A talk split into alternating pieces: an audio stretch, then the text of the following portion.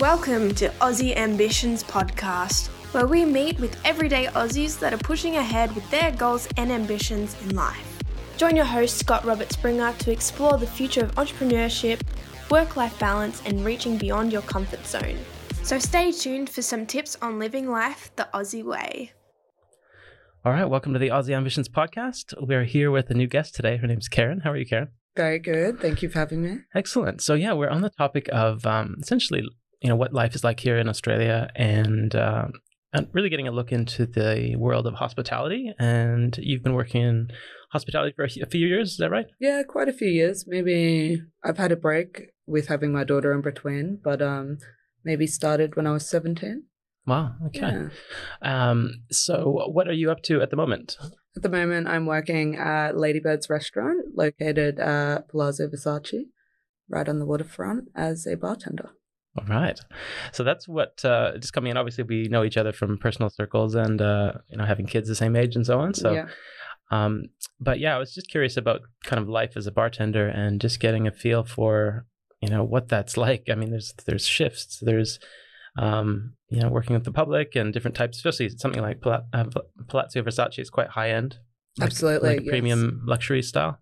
Do you have any thoughts on that? Like, do you consider yourself living the bartender life, or is it just part of it?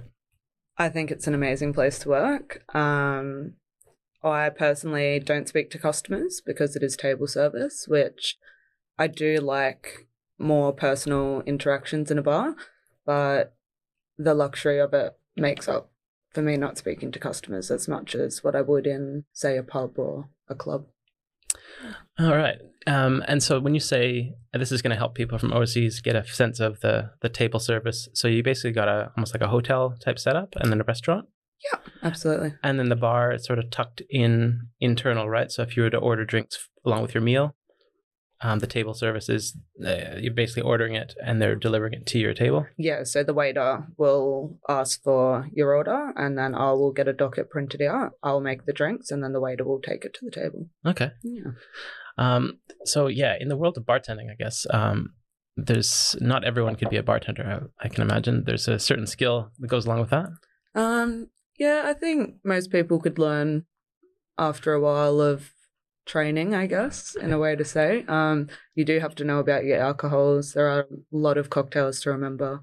It isn't easy, but it's not overly mentally challenging either. Okay. Yeah. And so is it the type of thing like it's a fixed menu and so you'd serve up what's on the menu, or do people come and say, there's obviously the world of mixology and there's certain drinks that you just got to know. Mm-hmm. How does it, do you get some out there requests or do you stick pretty much to what's on the menu? We do get some strange requests. So we've got our signature cocktails at my venue and then also our classic cocktails, which is... they're quite universal, really. We do get some strange requests, maybe a certain cocktail, but they want it in a different type of glass, or two cocktails mixed together, or just, some bizarre flavors that I personally wouldn't like to drink myself. But, okay. Interesting. So obviously just learning the skill. I mean, a lot of people listening in would be curious about, okay, maybe I'd like to be a bartender or just have that ability to have like the certification for it. Is there some kind of like bartending school, or like where did you learn how to do it?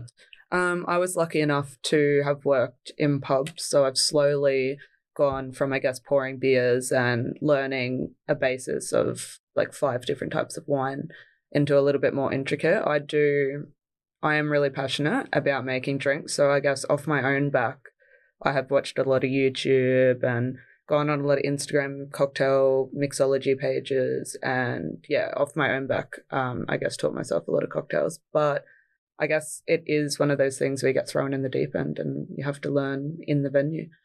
You're never going to have a full alcohol cabinet at home that you're able to play around with unless you're obviously extremely wealthy. I guess you got to put yourself in the deep end and go from there. Okay, that's a bit of fun. So obviously in your work setting is the type of thing that you could, I've heard this about, like say the bar industry, is that they're measuring the allocation of liquor, like so there's not a lot of wastage or that kind of thing. Is that still very controlled? I think that depends on the venue. So if you have obviously bartenders that you've got a small venue, I think wastage is a lot less monitored. Whereas in a large venue with a lot of, say, bartenders that I guess the managers aren't able to monitor consistently, they need to write up the wastage. Otherwise, say if you've got, 20 bartenders in a nightclub and everyone pours out a shot of vodka accidentally or whatever it may be, makes a wrong drink, then at the end of the night, the wastage is just going to accumulate to a ridiculous amount of money lost for the venue. Yeah, for sure. So do you, I guess a typical price for a drink here in Australia, I know some countries have very high prices, like I think in like Dubai and some of these luxury cities, I think it's Singapore. Like $20 for a beer, and cocktails might be 30 to 50, I'm not sure, but in Australia, where do you think we sit with cocktail affordability? I think your average price in Australia is $18 for a cocktail. Okay. After going to a few venues myself and working, I would say 18. Anywhere up to 24 when you're starting to get cocktails with more top shelf liquor. And maybe on a happy hour anywhere down to $10 for a cocktail. Okay. Yeah. So you mentioned happy hour. That might be interesting just to loop back on. What is happy hour? When is that? So happy hour is generally in the afternoon in a time period where no one's eating in a restaurant or venue. So they're trying to get people in to the venue in a time where it is slow, but they still need to keep, I guess, their restaurant open. So they'll advertise cheaper drinks from maybe you've got a happy hour, 3 to 4 or 3 to 5, depends on the venue for timing, but generally from 3 to 5 p.m. Okay. Yeah. Interesting. And then so is it the type of thing where you need to order food? So the food is served all the time, or is it restaurant hours? That depends on the venue again. So some places have all day eating, and some places... I think a general bistro restaurant is 11:30 till 2:30, and then we'll reopen at 5:30 till 8:39. Okay. Yeah, but the all-day dining I think is great for a happy hour, because I really think people need to be able to have food service whilst they're drinking, so they're not getting too intoxicated, I guess. Yeah, I mean, I guess on the serious note, but in Australia there is a certain, not culture, but I mean the drinking's pretty prevalent, right? People have a drink to relax and unwind, but it can go off out of control, like if you're to serve them too much. And so is there some clear limitations? You say like, oh, you have to monitor their behavior and you won't serve them beyond a certain point? Absolutely. So excuse me, to work in a bar you've got to complete your RSA certificate, and within that certificate you'll just learn about say from their coordination to their balance, their speech, their action towards others. And we do have to monitor that extremely clearly, because it does come back on the venue if a situation occurs and that was generally leading up to happening because of the amount of alcohol that person had. So we've also got to have water on offer, food, and a taxi service home. So not that is paid for by us, but just that we're calling them a taxi or making sure that we're giving them options to be able to get home without driving. Yeah, interesting. Yeah. So obviously you got that experience and you got the full feel for it. Do you think it's something like you might want to get into eventually, like maybe managing a little, I know in some, like in Melbourne, they've got these like alley bars, and they're just small little location and they just start serving cocktails. I don't know if that exists here. Is there a smaller format? Yeah, we've got a few, I guess you'd nearly call them, not so much a dive bar, that's a bit more grungy, a bit more rock and roll kind of style bar. But I think maybe Nobby's Beach has a rum bar. You've got Night Quarter in Burley, that's quite a little alley, discreet, maybe New York style bar. But yeah, there is a few here, and I think that would be a wonderful venue to work at, absolutely. And especially managing. Yeah, nice. And making the cocktail menu yourself and getting to be creative. Huh. Are you a creative person? Just going back in your life and different things? Depends what it's with, I guess. Yeah, I guess I could say that. Okay. I do like being, mixing things up. And is there a signature drink that you've got, like, as your own recipe, or not yet? It wouldn't be my recipe. You might resonate with it, but it's a maple syrup old fashioned. Oh, wow. Yeah. That actually, of course, I know what maple syrup is, but what's the alcohol component of that? Okay, so you've got 2 shots of bourbon, maybe 20 mils of maple syrup, and then a few dash of bitters. And it's stirred so that it's watered down a little bit. Uh-huh. So, and bitters is like, just to describe for people listening, it's a liquid, like it's a, like a lemon taste, or?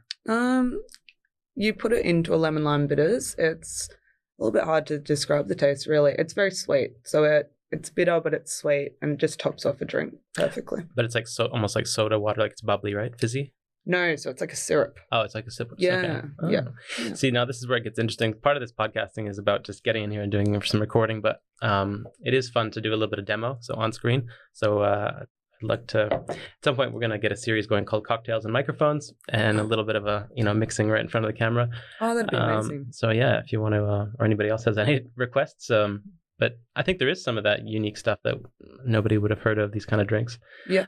Is there anything else that's pretty typical Aussie type of a drink, like cocktail wise? Or yeah. I would say a Long Island iced tea. Nice. So you've got 5 shots of alcohol. So I think it's just a quick fix when maybe you're a bit laid and everyone's already had a few drinks and you need a pick me up, play catch ups with everyone. Yeah, right. Yeah. And then of course there's wine. And then there's beer, so different categories. Do you cover all of that? Like your people are ordering off the wine menu, and you're in the loop on what people are ordering, or is it mostly cocktails that you do? So we are a cocktail bar, but then we do have quite an extensive wine range as well. And we're not too big on beer, so we've got about 6 beers on tap, which some venues, I know there's one in Surfers Paradise that has, I think, 56. Beers on tap, which is absolutely unreal. But yeah, so we are more wine and cocktails. Okay. Yeah, and spirits, of course. All right.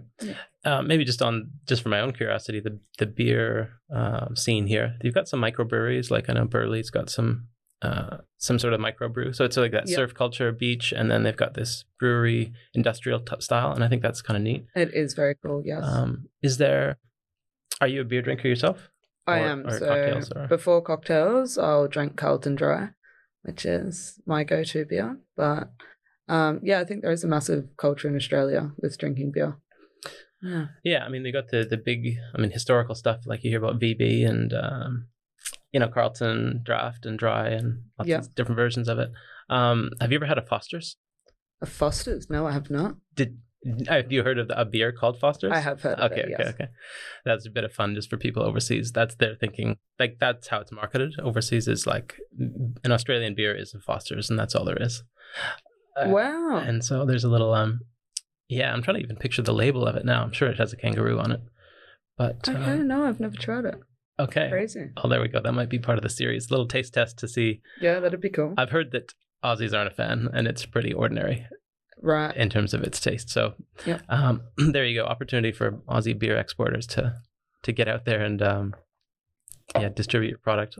It's one of those things I think it's probably produced overseas, like they just share the recipe and it's bottled in Australia, yeah. Yeah. Or yeah, I'm not sure, that might even be bottled in North America and they just put a label on it, you know. Yeah, right. But yeah, interesting. Okay. Well, look, the work that you do, I was just curious about the scheduling of it, because obviously you've got your family life, you've got work life, and then are the hours always consistent, or? So no, they're very up and down. I share custody with my daughter, so one week I will do night shifts and the next week I will do day shifts. So it is quite hard on the body clock, I guess, but we learn to make it work, don't we? Oh wow. And so, like, how long would a shift be? That's at least 5 hours or more, right? Yeah, so a basic shift would be 5 hours, up to 14 maybe, if you're having a very, very busy night, on a double as well. Okay. Yeah. And that's pretty much just goes with the territory, right? Like, do they expect you to just go along with it, or is it sort of like, do they offer it and say, oh, look, you can stay longer if you want to? I mean, obviously there's limited staff and you just got to probably do it, but is it the type of thing where you could just say, look, I can work 8 hours and then I got to go back? Absolutely. So your rostered time, say, be 12 till 8.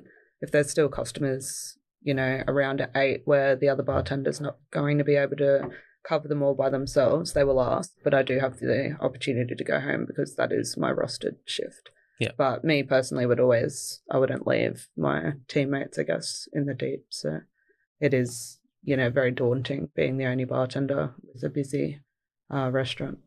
Yeah, and that's, yeah. I was just actually kind of feeling that, like, that would be quite stressful. Absolutely. And, you know, you've got everyone's looking over the bar at you, making sure you're doing everything right. And people do get very fussy at the end of the night after a few drinks. So, yeah, we're all pretty good like that. No one will leave anyone in the deep end. Geez, so how do you, like, just thinking through the personal strengths that you'd have to have for that, like, how do you cope with that situation? Just resilience, I guess. And you really need to learn to be relaxed in an environment like that. If you start getting stressed out, you're going to break a glass. That's going to take you 10 minutes to clean up. You're 10 minutes behind. You were already 10 minutes behind. So, yeah, just not getting overwhelmed, really. Just realizing that you've got to take it one step at a time and not getting stressed. Yeah, nice. Which is hard. Amazing, yeah. I mean, so it's definitely, you're full on. I mean, it's one of those roles where you have to be on, right? Like, you can't just be, I mean, you're in the public eye, right? So you're constantly serving and there's not a lot of downtime, right? No, not at all. There's always something to do in a bar. Absolutely. Even if, you know, it's got into that half an hour of the day where everyone's left and we're waiting for the next people to come in, there's cleaning, there's restocking, there's lots of heavy lifting. Yeah, it is. There's always something to be doing. So, yeah, there's no, I guess, tuning out for a little bit at work. Yeah, wow. So you get a day off once in a while? Once in a while, absolutely. I get 2 days off a week, which I'm very lucky for. That's good. Yeah.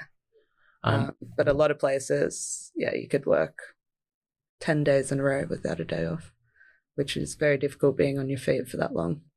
Yeah, that's a good point. Yeah.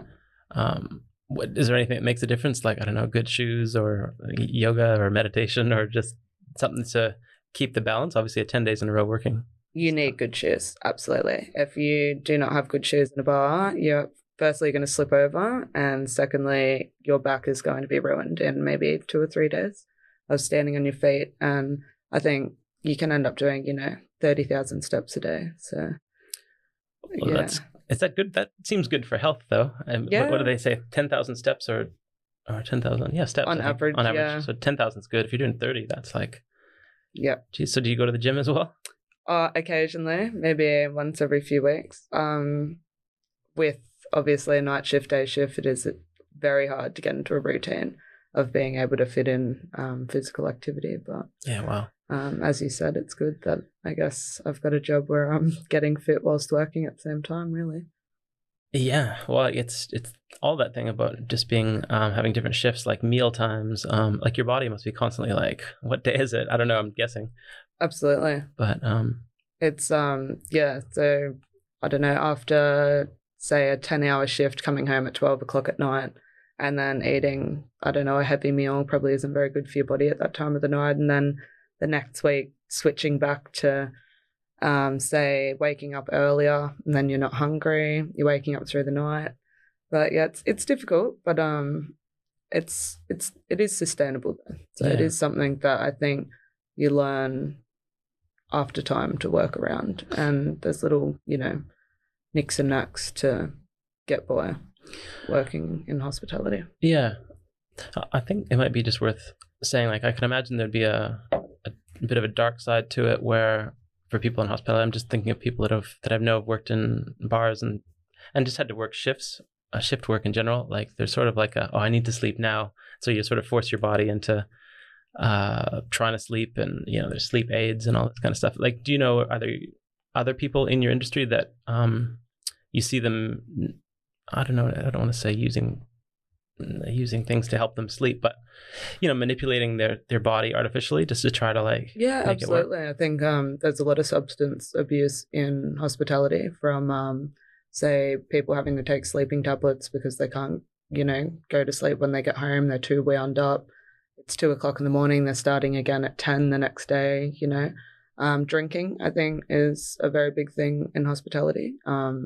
I know that most places I've worked, 80% of people will all head over to another pub, if not have knockoff drinks in their venue after work just to try to wind themselves down before they go home. It is a very, as I was saying, stressful environment. So it's hard to get back into relaxation mode after being go, go, go for so long, I guess. Yeah. Well, for sure.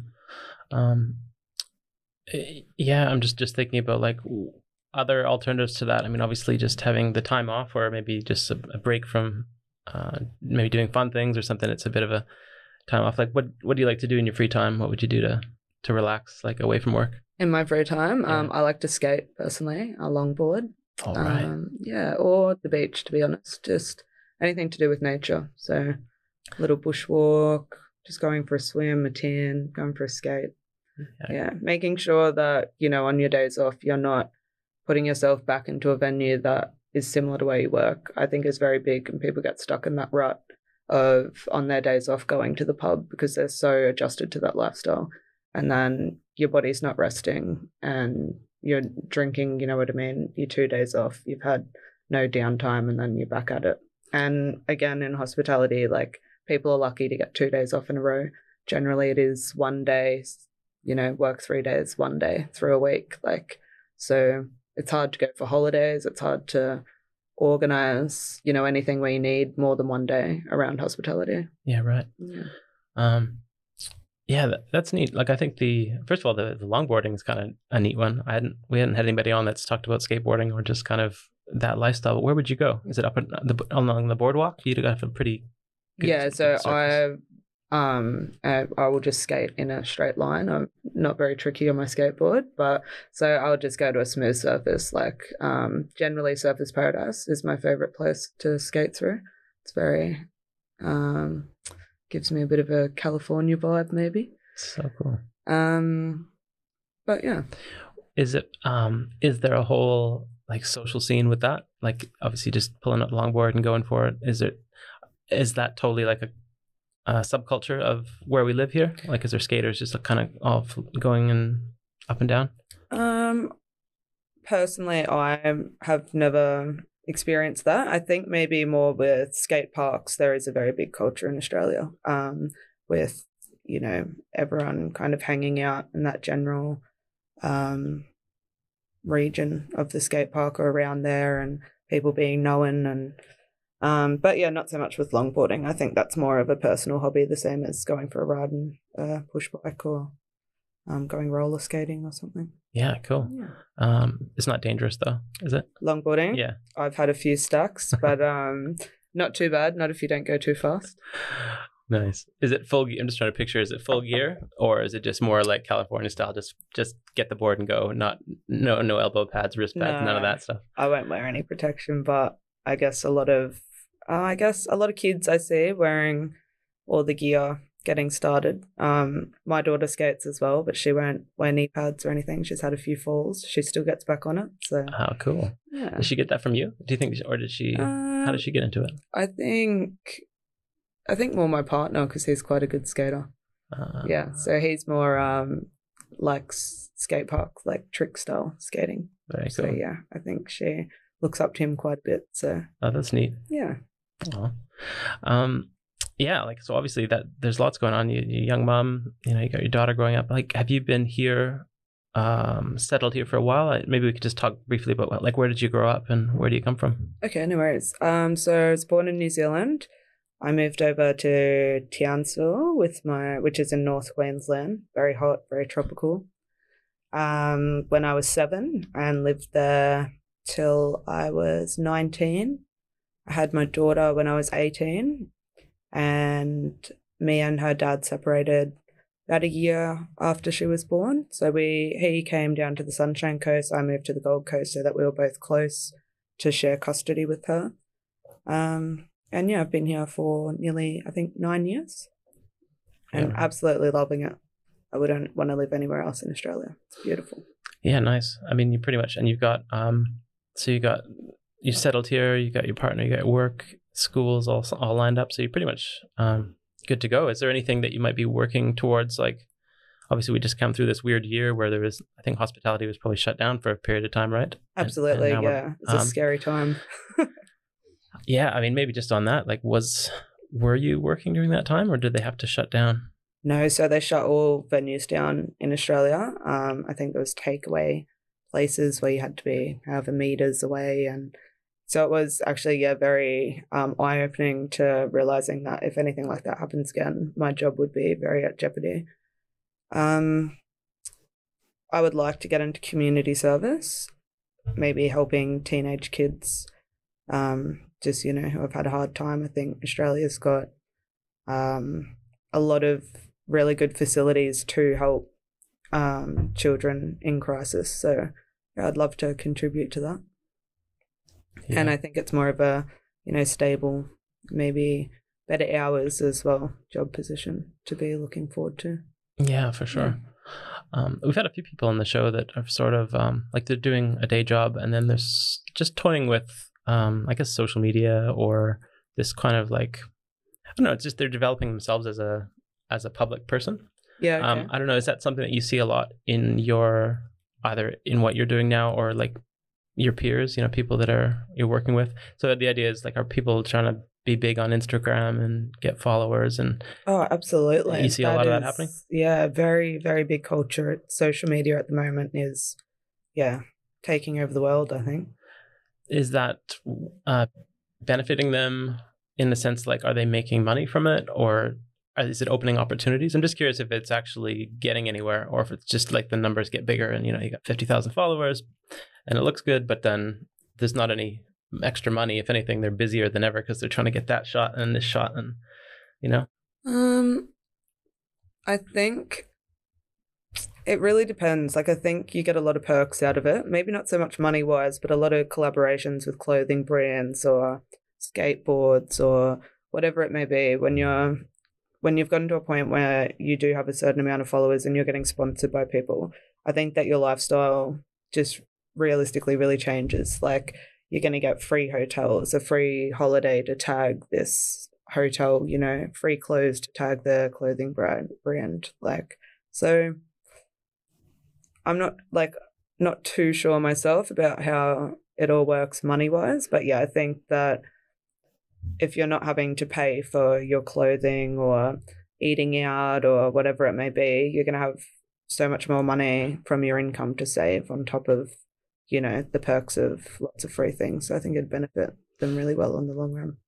That's a good point, actually. I mean, I can actually see and hear you describing it. I'm thinking, yeah, that's absolutely right. So it's not necessarily money coming at you. It's, you know, it's going to be all those extra things that make your life better, so you don't have to pay for them. It's almost like this exchange, right? Yeah, that's exactly what it is. It's like the new world, the new economy. Yeah.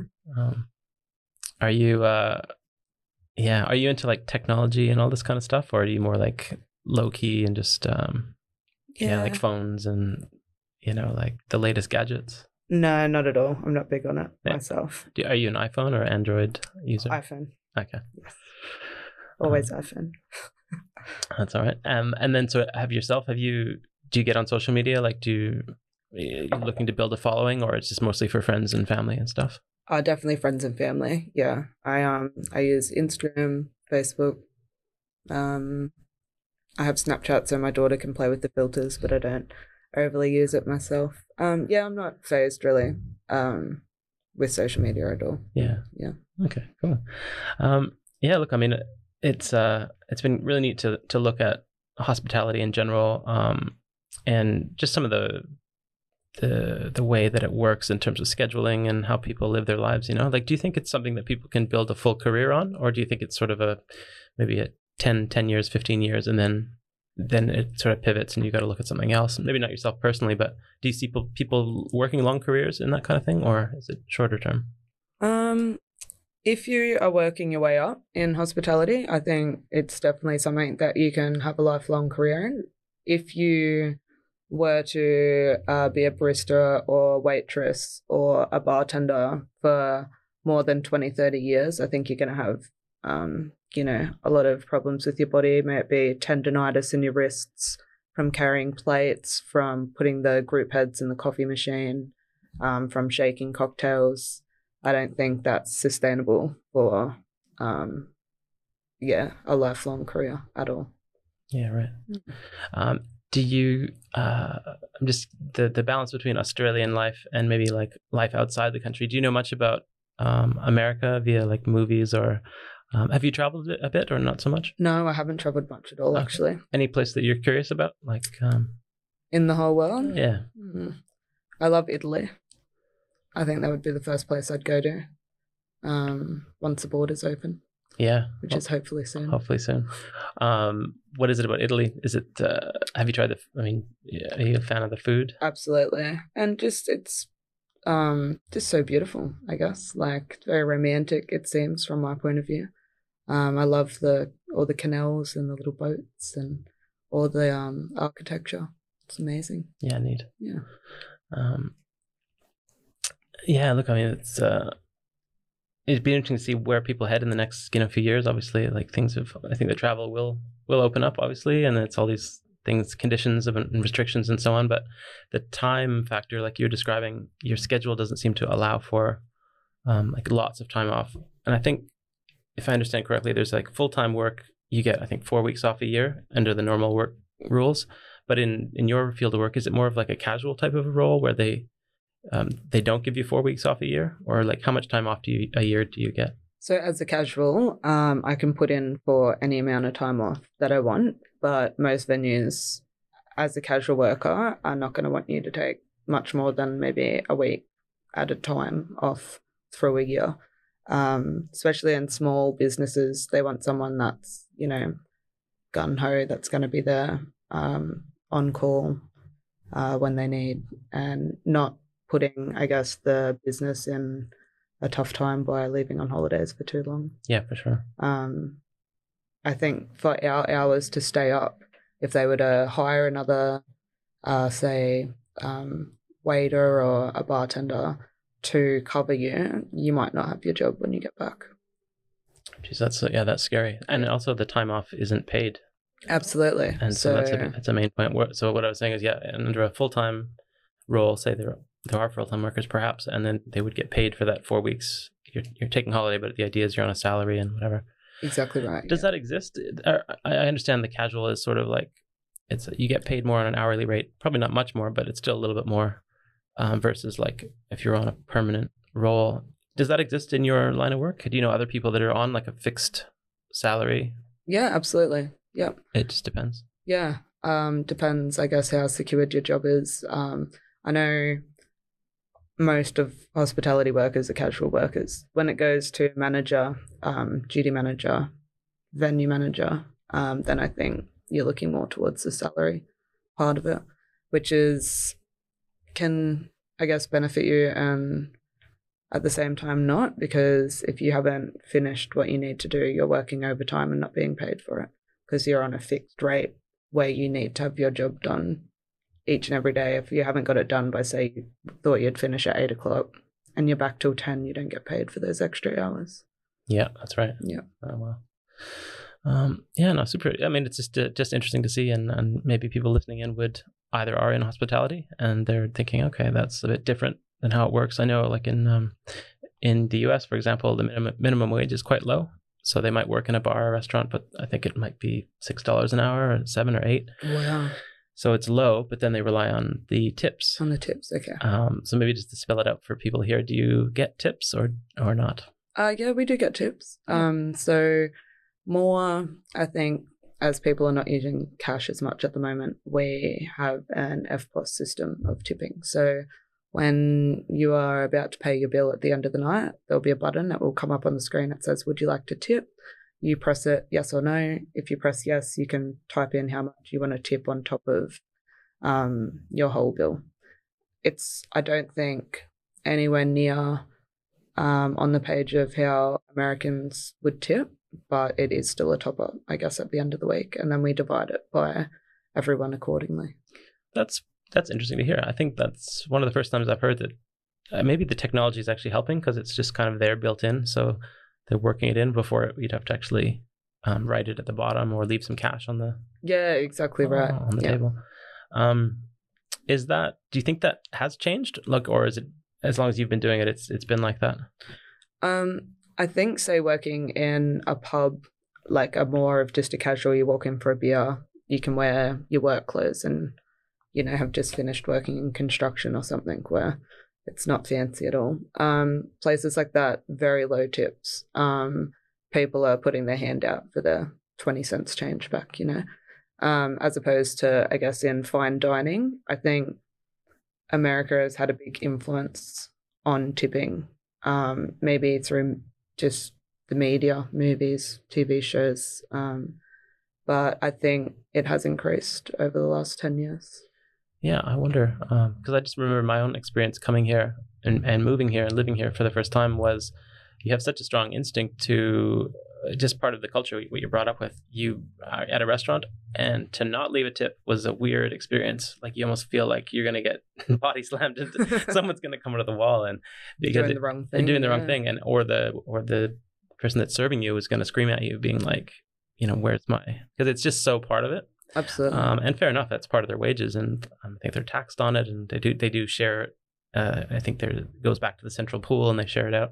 Okay. That way as well. Depends on the thing, but to hear you, yeah, exactly. Yeah, to hear you describe it, it sounds like I'm not surprised, because the more people you do have traveling in, and it is a bit of a touristy area, there would be that influence of like, well, I'm just going to tip anyway because they feel like it's the right thing to do. Yeah. Or it's an appreciation of the service too. Exactly right. I think, you know, if you've someone's gone far and beyond their way to make, you know, the best drink they can for you. A lot of people have, as we were saying before, strange requests that I guess is going to take myself 5 more minutes than it would if they asked for a margarita. And that's muchly appreciated by the staff as well when we get tipped on going that little bit further for the customer. So it is nice. Mutual agreements, I guess. Yeah, nice. Yeah. Cool. Well, it might be a bit of fun just to wrap up, but like, can you think of a drink that was just really weird, or like a really weird request that you're like, what does this guy want? A really weird request. I had someone ask me for a green dead lizard, and it was a very simple drink. It was lime cordial and Coke, but just the thought of, I guess it came from a dead lizard is black and green. I don't know, but. Yeah, it made me sick making it after they said the name. But that was probably the strangest name. Strangest drink. I've had milk and Cointreau, which is an orange-flavoured liqueur. So I thought that was very bizarre. And it pretty much curdled. But, I was going to say it. Yeah. And they drank it. But people have some bizarre taste buds, I guess. Oh, that's fun. Well, it's good to know that all options are on the table. And if you want to go ahead and put the request, and sounds like your bartender might make it for you. Yeah, absolutely. For a price and a tip. Absolutely right. Sounds good. Well, look, Karen, thank you very much for coming on and sharing on some of that, you know, that perspective on life. And yeah, really interested to see what's next for you. And certainly welcome back anytime. Wonderful. Thank you for having me. All right. Thanks again. Hi, everyone. Thanks for tuning in to the Aussie Ambitions podcast. We appreciate your support and welcome your input.